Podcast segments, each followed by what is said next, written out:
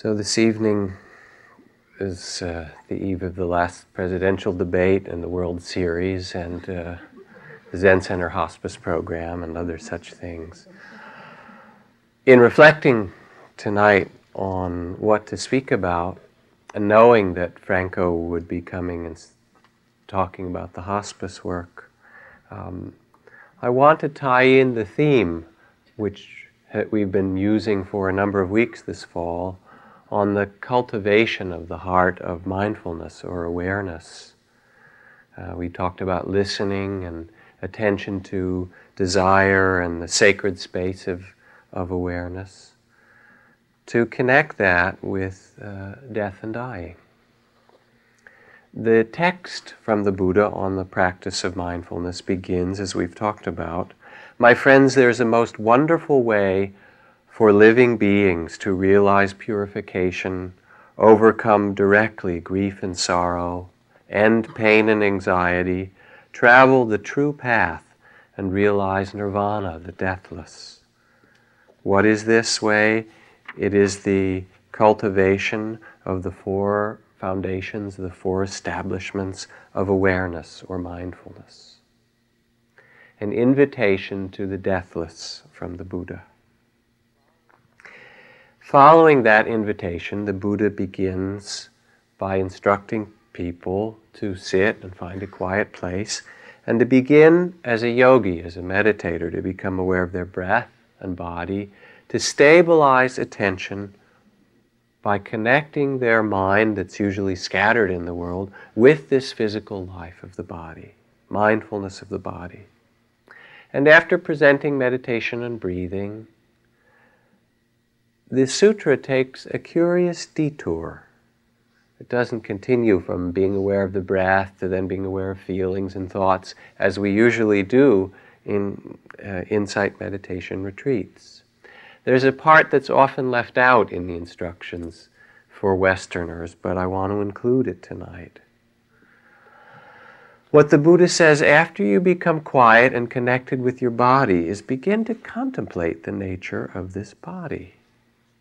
Do you feel your breath coming in and out and so forth?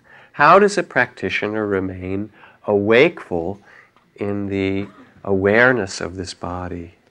My friends, imagine a sack of grain that can be opened at both ends, containing a variety of seeds brown rice, wild rice, mung beans, kidney beans, sesame, white rice. When someone with good eyesight opens the bag, they will review it like this. Here, the brown rice, this is wild rice, these are mung beans, sesame seed, kidney beans, and so forth. Just so, the practitioner or meditator brings their attention and passes in review the whole of their body, inside and out, and notices what is present. What is this body? Fur on the top of the head. We have fur styles, remember I talked about the other night.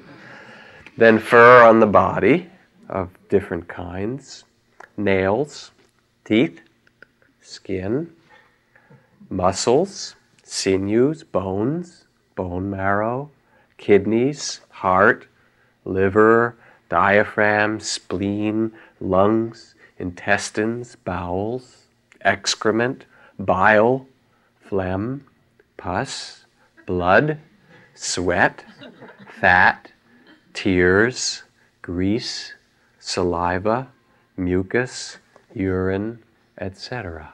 yes? So the practitioner looks at this. In this body is the earth element, the water element, the fire element, or temperature element, the air element. Within this body, then we begin to pay attention to what's here. And then the Buddha goes further and gives what he calls the cemetery meditations, imagining that you're dying and seeing the body lying there and then seeing what happens to it. it gets bloated and turns blue and starts to rot. And if it's out in the forest, animals come to tear at it and various things come out of it. So, kind of the practices that we did of the stages of a corpse um, that were part of a traditional monastic practices. And in our monastery, there were skeletons like you'd see in a medical school and different organs from the human body in little jars for you to meditate on. Now, the question is why? This sounds pretty weird stuff. But for those who were here last week, when Fred spoke, he talked about the establishment of awareness of this precious human birth. That we are alive in human form is an extraordinary thing. That most of us are educated and have some degree of health, have this possibility of enlightenment, awakening, discovering our true nature, to fulfill our human birthright. The greatest of the Theravada Buddhist writers after the Buddha, this very large thousand page text that he wrote begins with a poem that says, This world is entangled in a tangle, its first line. Who can succeed in untangling this tangle? I guess this is what Ross Perot calls a mess, you know, gridlock or whatever. Um, but the gridlock is not just the government, it's the consciousness of greed, hatred, fear, delusion, prejudice that we go around in cycles in. Within one lifetime, within a culture, within between nations, and perhaps for many lifetimes. So the teachings of the Buddha begin by starting with mindfulness of death.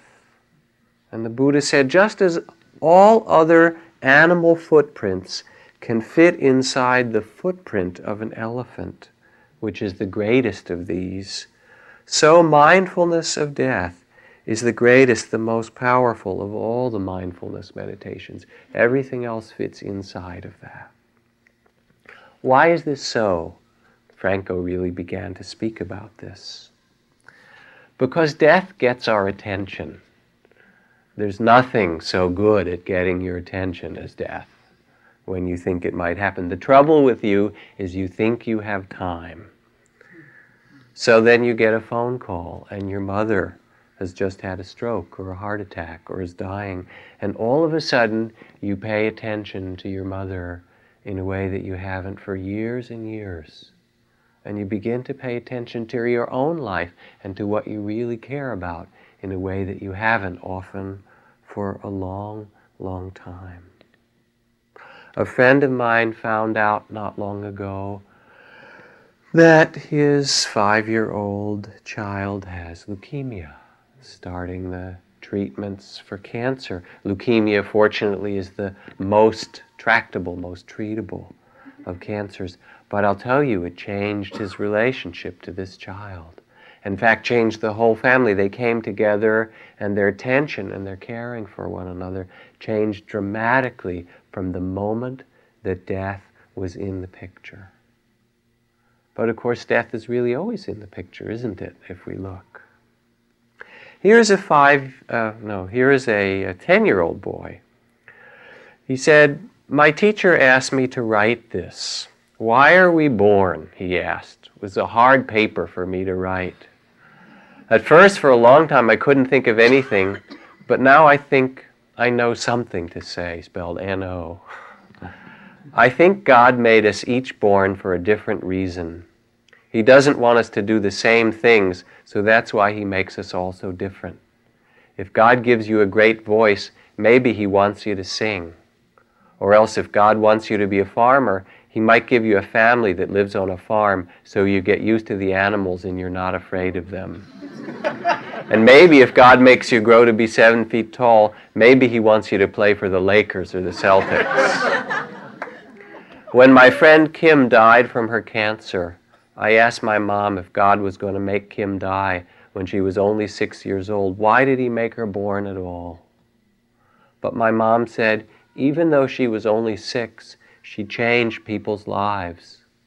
What that means is like her brother or sister could be the scientist that discovers the cure for cancer, and they decided to do that because of Kim. And like me too, I used to wonder why did God pick on me and give me cancer?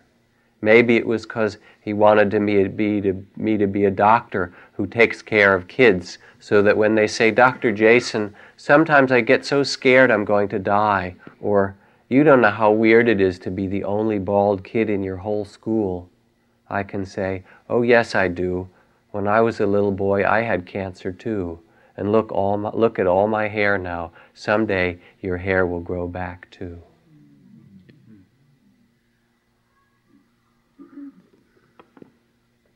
So death gets our attention.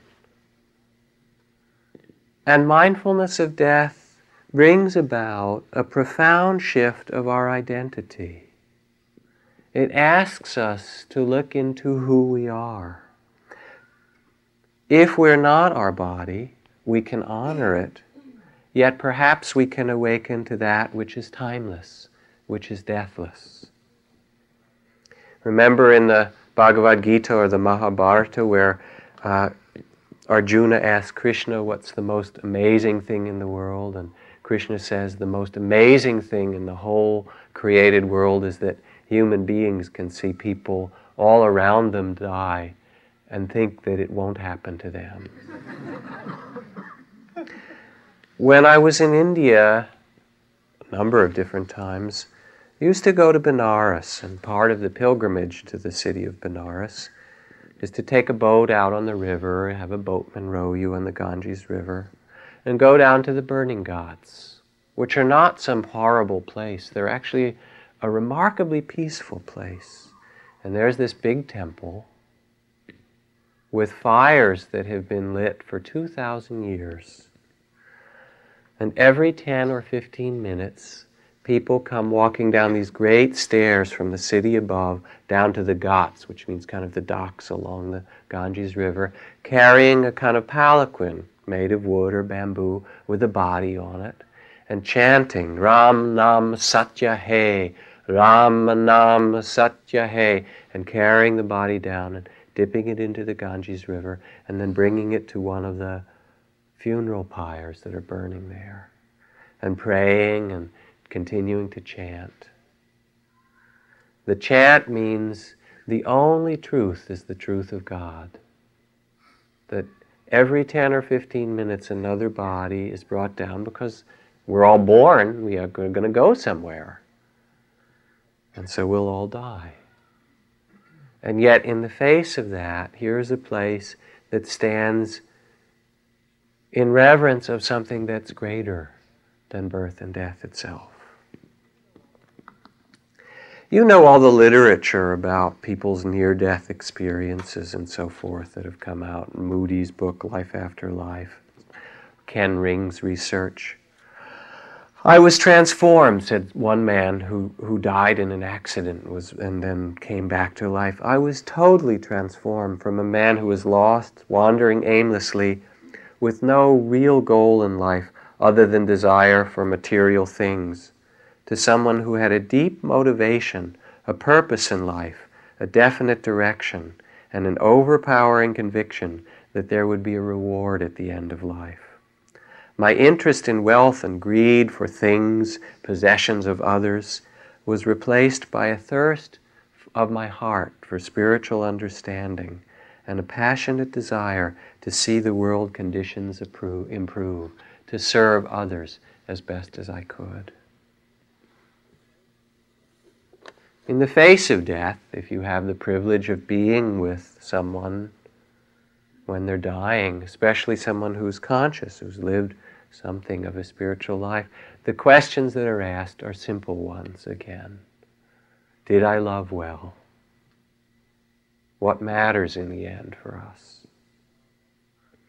Anicca vata sankhara upatavaya dhammino upakitava niruchanti desang upasamo sukho part of the funeral chants. All things in the world, all created things, are impermanent. They have the nature to be born, to exist for a time, and to pass away without exceptions. Those who live in harmony in, with this law find true happiness. How do we care for this precious or changing life? It will change divorces happen, you know. All of a sudden, couples that you thought were going to be together forever sadly are not. Your childhood is gone. Your children grow and leave you. You can't possess them. Your own body changes and ages. Look at what happened in the Soviet Union. And if you look at the cycle of recorded history 28 civilizations. It's like people have a certain lifespan, arise and pass away. Maybe only the Democrats and the Republicans don't change. Pretty much everything else. Right? The death of our parents, the death of friends. Question is, what do we do in the face of death? What do you believe about death? Until one or two generations ago, for a long time in our culture, everyone believed in the Christian teachings of heaven and hell. But now our religion is primarily science and materialism. We've become materialists and we think about things and form and DNA and genetics and evolution as the basis of life. And death then isn't those sort of old rumors of heaven and hells, perhaps. Maybe it's just a return to the soil, a blank, a void. Who knows? But without some greater spiritual vision, we have lots of people die in hospitals, hooked up to tubes and beepers and occasionally visited by the rotating nurse on the floor. As if we almost now believe how we die isn't so important. But if you're with someone at that amazing moment when they die, something else happens. This great mystery. There they were, alive, present, this person. And then what's left has nothing to do with them whatsoever. It's just not them. Something mysterious happens. Rabindranath Tagore, again, the Indian poet that Franco quoted from, describes it as the fading of the morning star in the brightness of the dawn. That's what happens to the spirit in his poetry, he says. But something astonishing happens. And this person, they had their personality and their likes and their dislikes and everything that was important to them. You know all that stuff that you have. And all their possessions and all their family and so forth. Nothing. Gone. You can imagine in your own meditation, if you want to bring it closer to yourself, Imagine your own last breath, which there will be. What will happen when we die? Now, because it's near Halloween, where I like to tell Buddhist ghost stories, I won't be here next week. And because Buddhism also teaches, the Buddhist tradition teaches a much bigger picture, realms of spirits, heavens, hells, angels, hungry ghosts, whole world cycles, eons. Who knows? It might be true. You'll see. You'll be surprised. Huh? I'll tell you a story that's not even a Buddhist story, but I put it in tonight. I have a good friend, a very respectable man, a senior professor of medicine and psychiatry at Harvard Medical School, who ran the whole Cambridge mental health system for a while, was a researcher into mental illness and developmental psychology and dream research. He was recently called in by the dean of Harvard Medical School after a fr- front page story in the Wall Street Journal described his current research project and was asked by the dean whether this was fitting research for a senior professor at, at the medical school and was reminded that the motto of Harvard is veritas is truth. His name is John Mack. And what he's currently studying is UFO abductions. He's a hypnotist, among other things, as a psychiatrist, and he hypnotized a patient a few years ago. And in this kind of regression, out of her came this amazing story of being abducted on this night somewhere in the country in this UFO. I don't know what I'm talking about, by the way. I'm just telling you the story, so you'll have to do what you do with it. But she told this whole amazing story to him. And it got him thinking now, was this just a hallucination? And he began to read about it because there was something very compelling in it. And tried to talk to others and kind of grappled with it. And you know, Aviation Week, which is the journal of how many planes are sold and what aircraft companies are doing, what kind of the financial journal of the aviation community this very last year had a whole article that said that there are all these sightings of objects by senior pilots and radar going on recently, this last year in the USA, um, that are moving by as yet unknown, non ordinary propulsion systems. That's all it said, right? But anyway, so John Mack was trying to figure this out, and he became connected in his figuring with a network of other researchers who were asking questions and asking around and more stories. And as he did, he began to write about this. And of course, because it's sensational in some way, it was picked up in different magazines. And gradually, people started to contact him to tell him their stories. And he is now traveled around the country and interviewed and hypnotized and worked with dozens, probably some hundreds of people all over Minnesota, Maine, um, New Mexico. And what he says is often there's a lot of amnesia, there's some vague memory of something, but when people go back, they tend to tell almost the same story. And it's people, he said, these are people who've never read this hokey stuff you know, and I've never talked to anybody else. They'll often tell him he's the first person they've been willing to tell this story to. But oddly enough, the stories are quite similar. They're taken aboard certain kinds of circular ships, and they're probed with different instruments and tested with different lights, and there's some kinds of strange skin abrasions that happen to these people that they go to their doctors afterward and don't know where they came from.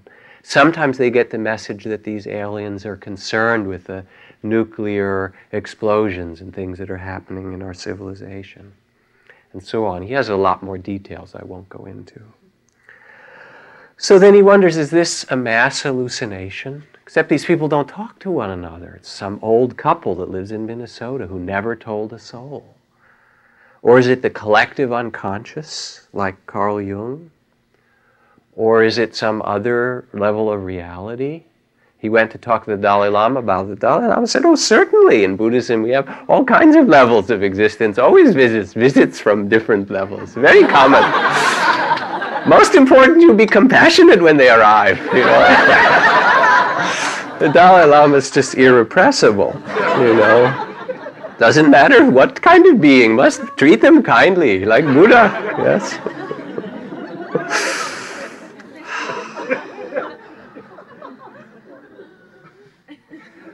When you are a materialist, whether you're a communist or a capitalist, it doesn't matter. Your worldview is really kind of limited.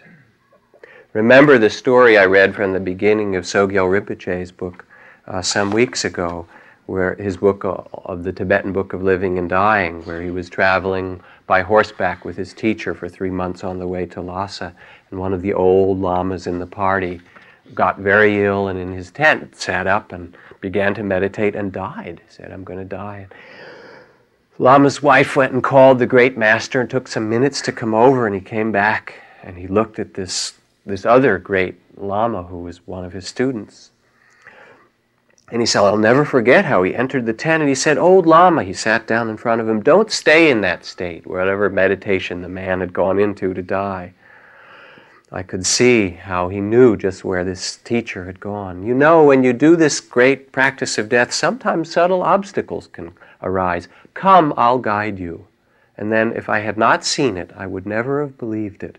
But the Lama came back to life. His breath returned, color came back into his body, and they jointly did a death and dying practice called Phowa for a certain time until it was completed and his eyes closed and said the last few ahs of his breath and then he passed away.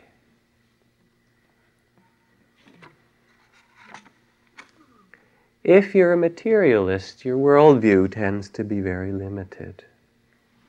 Remember the sutra again. Fur on the top of the head, fur on the body, nails, teeth, skin, muscles, sinews, bones, bone marrow, kidneys, heart, liver, diaphragm, spleen, lungs, intestines, bowels, excrement, bile, phlegm, pus, blood, sweat, fat, tears, grease, saliva, mucus, urine. Is that what you are? Is that who you are? One recites these at meditation until you can feel the reality, not just as an idea. You do it over and over until you become in touch with your liver and spleen and heart. And you do it as a visualization, and after a while, they light up in your body, and you feel them all as directly as you see another person. And then you sit out in the forest as a monk when they burn bodies and watch the bodies burn all night, and sit in the charnel grounds or you picture your own death in meditation and contemplate the mystery of death. In order to awaken your heart of compassion, you see people who die in fear. And there's a whole practice in which you offer your body. You imagine that you sit in the funeral grounds, and when someone is brought in, you say, No, let me take their death. And you offer their, your body to feed them. You know, you imagine yourself connecting with the heart of the Buddha that would offer anything for the awakening of others. So there are these meditations to look at. Am I these 32 parts of the body? Is this what I am? A few weeks ago, I spoke on the phone for the last time to a man who sat a number of retreats, a beautiful man named Philip who had gone from age 33 or 34 to age 70 or 80 in the course of the last six months of dying of AIDS, of the epidemic. And he was a sweet and humorous and generous man with a, with a beautiful heart, a great spirit. And when I spoke to him, he was in the hospital in Los Angeles, sick. He had kidney failure and liver failure. And I talked to him on the phone and I chanted the Buddhist refuges.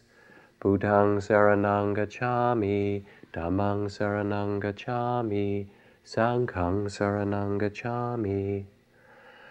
And his body was bloated. He went from 130 pounds to over 200 pounds, um, all filled with water because his kidneys weren't working. His liver had stopped working and he had various infections in his body, and he was filled with certain parasites. And in a lot of pain, he couldn't talk very well. It was his last day or so. And I talked to him, I said, Philip, your body is rotting underneath you. And he could kind of say, Yeah. He could just hear his words a little bit. I said, Remember, you're not this body. This is not who you are. It's time to let go, Philip. Let yourself rest in your heart. Let yourself rest in that great spirit. Be at peace with yourself. It's okay to let go. It's okay to let go. This isn't who you are. And then we'd breathe together and chant again for a while. Philip died the next day. He died in a very peaceful way. The great koan, the great question posed in Zen practice and in much of spiritual practice is who is dragging this body around? That's the question. Or it's put in another way what is your original face before you were born? What is your true nature? Who is it when, like Philip, when your body is decaying? Who is that happen to? Who are we? Now remember, it was either last week or the week before, I told you I'd begun collecting some stories in a project that may be a new book. And the book is really going to be about grace. The grace that brings people into spiritual practice. So I told that story of Lama Govinda a couple of weeks ago and the Tibetan, this pilgrim who left the book that became his life work out of the blue. Well, another story in this book um, was told to me by Pir Vilayat Khan, who's a wonderful master in the Sufi tradition in his 70s. His father, who was a great guru, uh, a Sufi master, also Hazrat Inayat Khan, died many years ago when Pir was only 10 years old, 65 years ago. And he called his son to him, and he said, When you are older, my boy, I want you to go to India and find the source of the Ganges and the Jamnu River. And there you will find some teachings to really begin your spiritual practice. So some years later, when he became, when he was 18, Pir Vilayat left India and he was pretty poor, so he traveled overland and finally made his way through uh, what's now Pakistan, Afghanistan, and whatever, into India, and went to the Ganges River in Hardwar and looked at this map and said, Well, I guess I should try to go to the source of the Ganges. And he began a walk up the Ganges River, first to Rishikesh, this wonderful town where the waters of the Ganges pour out of the Himalayas. And there was a great yogi, a 108 year old yogi, sitting in this stone cave that was big enough for him to sit in, but not, enough to lie down, who was there meditating pretty much day and night. And people would just come and leave flowers and things at his feet. He said, I guess I'm going the right direction. Traveled up from Rishikesh. There's this wonderful pilgrimage route, and you have to walk for days and days. And it's not like you take, you know, drive up, take the highway or something going to Lake Tahoe. This is still walk up to Badrinath and Gangotri, thousands of feet up in the Himalayas. And there were pilgrims, and he continued to walk. And on his walk, he met the Maharaja of Teligar,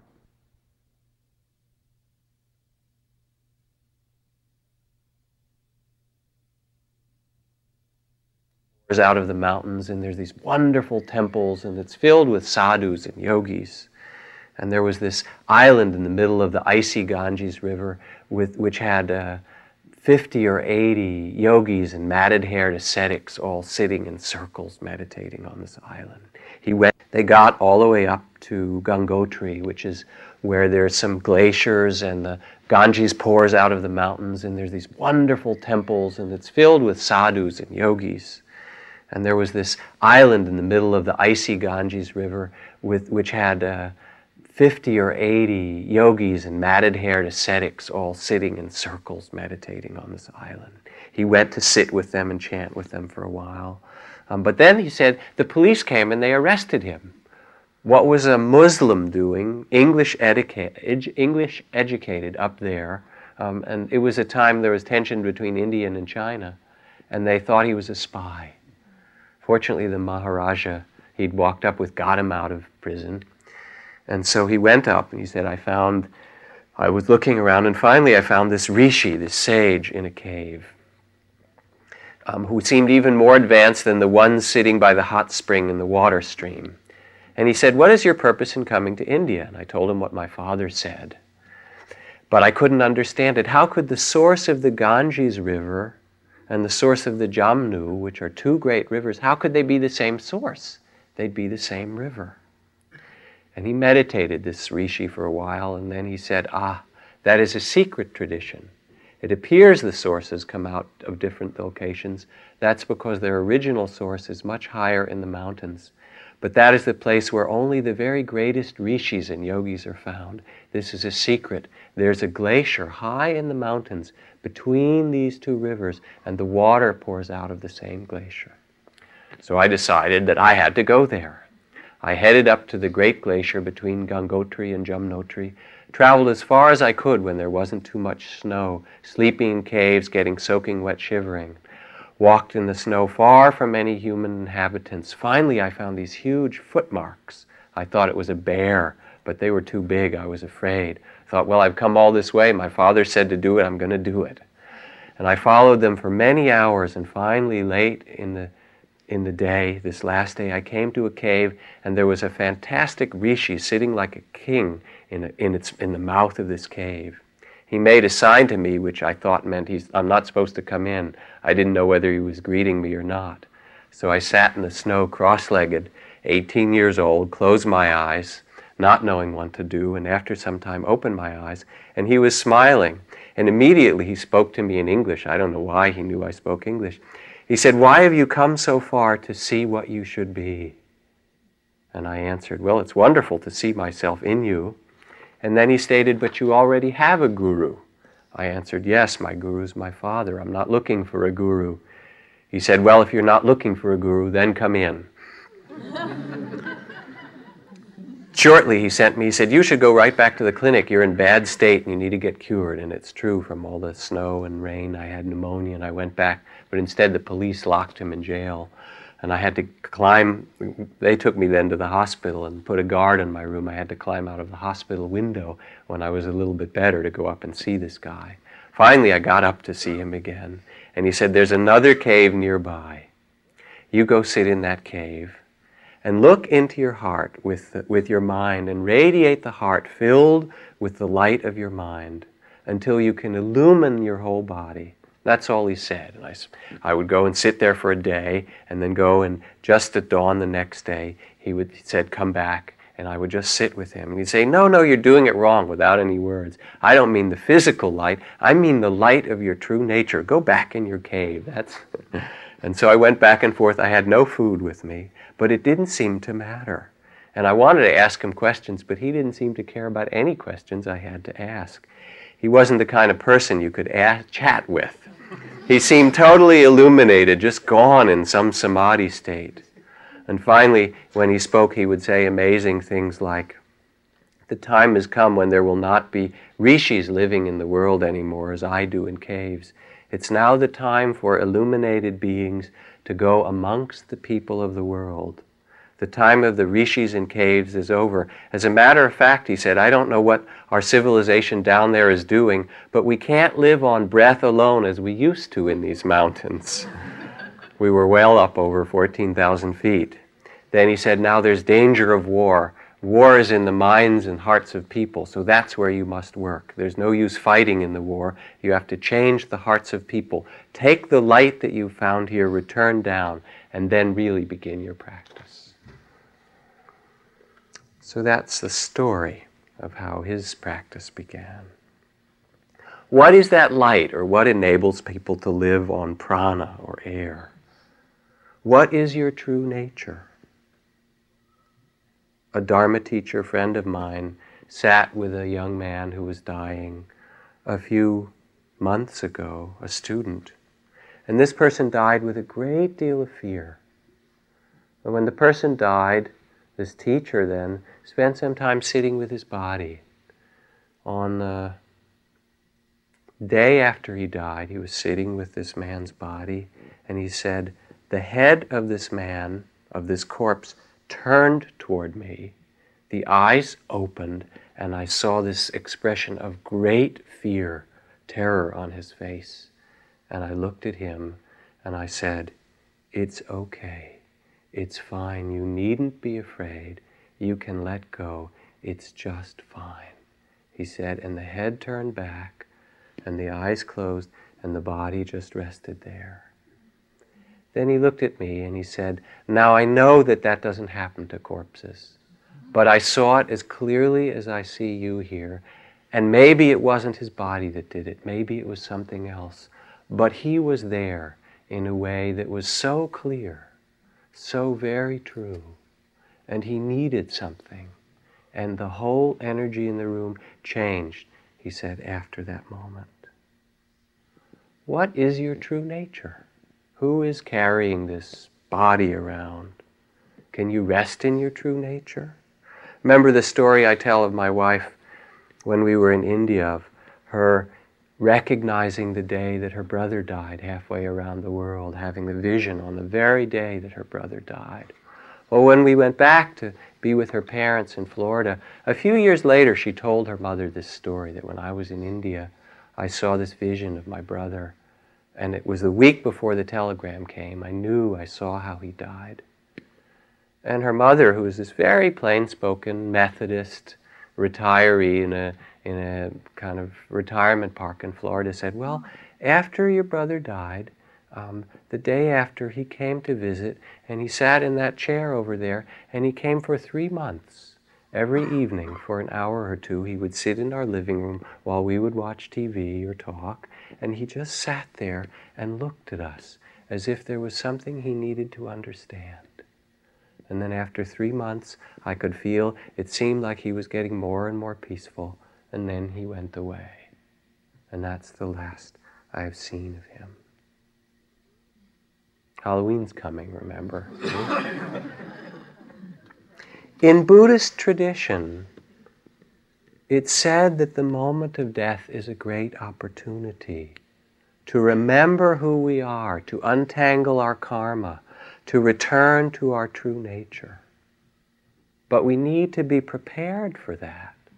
And that's part of what we learn in meditation to face the mystery of our life, to sit, and as my teacher Ajahn Chah said, to take the one seat and allow all the parts of our life to show themselves to rest in that centeredness of our being. So that when we die, we have that. And so that our life is lived fully, so that we do love well, so that our business is not all unfinished, waiting to the last moment.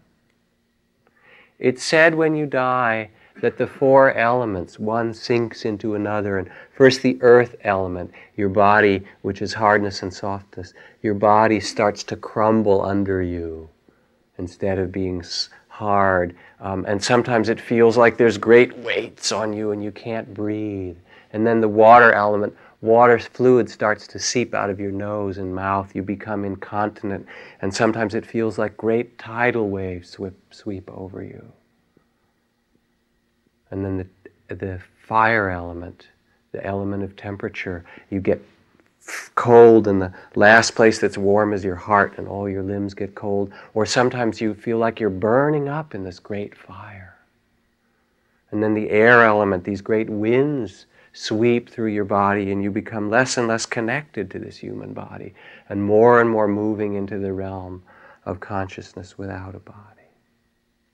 This is like Philip again, where his body turned into water underneath him and then air. Now, the mystery of our death and our identity does not need to wait to the moment of dying. It is always here with us, each day, every time we go to sleep and wake up, which is a pretty amazing thing, isn't it? Every moment we are born and we die. And we move in that, in this stream of grace. Something moves in us that is much greater than this body. If we're not this body, if we're not these things we've collected, then what are we? And how can we find the universal freedom and the great compassionate heart of the Buddha? The practice of mindfulness, this sutra I've been reading, of awareness, is purpose is to see our entanglement and the suffering it causes. Entanglement in greed and fear and prejudice in a small sense of self. And to discover freedom. Mindfulness of our body and death releases attachments. It releases fear. It allows us to offer the forgiveness that we've withheld for too long. Our greed our confusion drops away in the mirror of death. And as Ram Dass's friend Emmanuel, the channel being, says, he believes that death is perfectly safe. But it's a good reminder.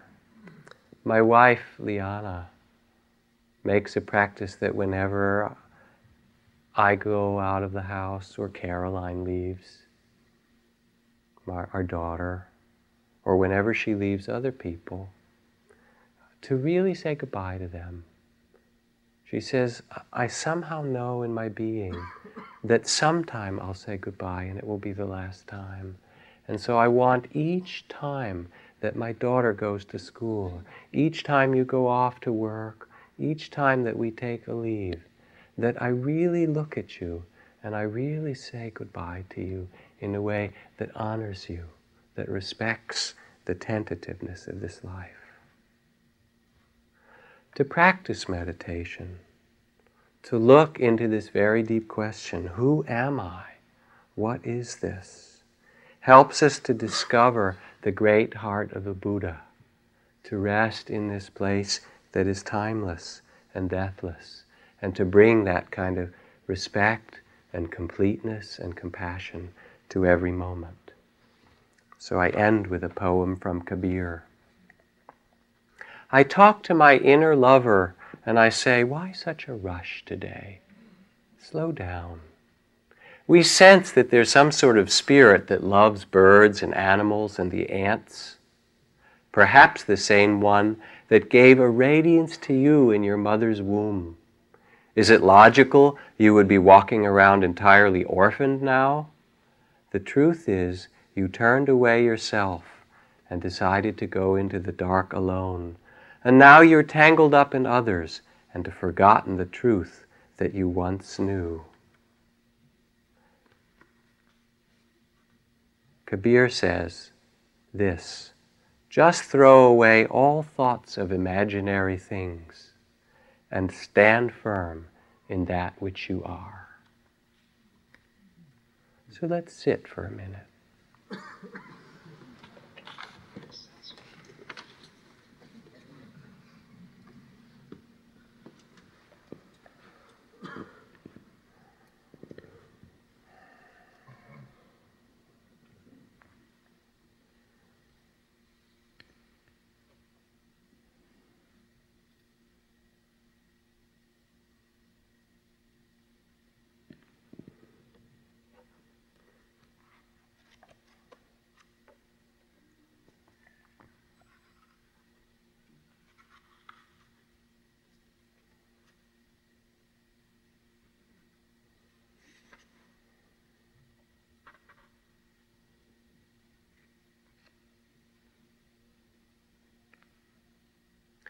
Fur on the head, fur on the body, nails, teeth, skin, muscles, sinews, bones, bone marrow, kidneys, heart, liver. It's said that one can be enlightened just hearing this list. Diaphragm, spleen, lungs, intestine, bowels, excrement, bile, phlegm, pus, blood, sweat, fat, tears, grease, saliva, mucus, pus, urine. Who is carrying this body? What is your true nature? And what do you wish to do with this gift of life that you've been given for such a short time? What really matters?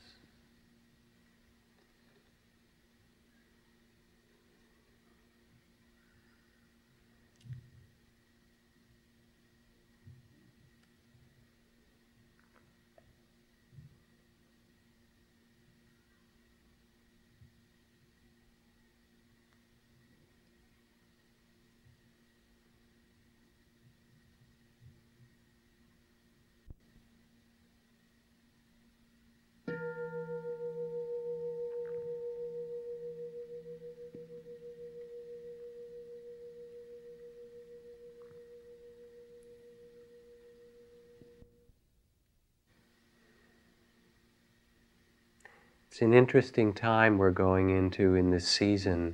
Uh, it will be daylight savings time changing next uh, this next weekend, I believe.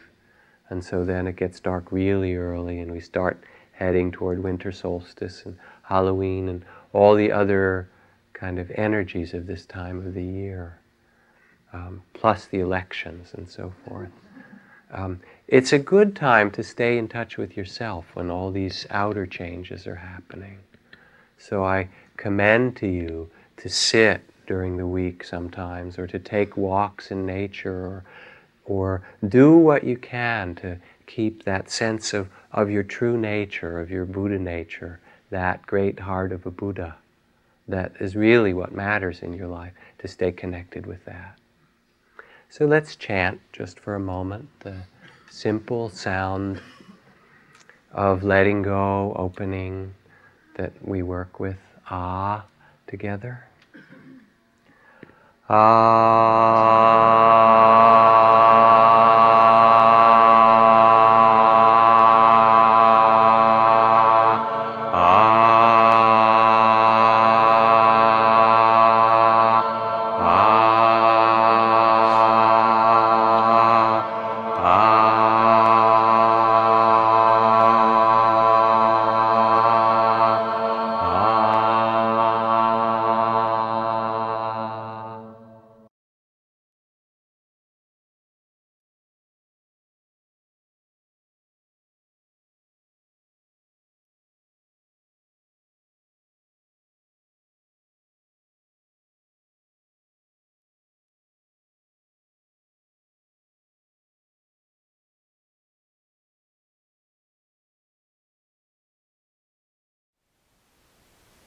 Thank you for listening. To learn how you can support the teachers and Dharma Seed, please visit dharmaseed.org slash donate.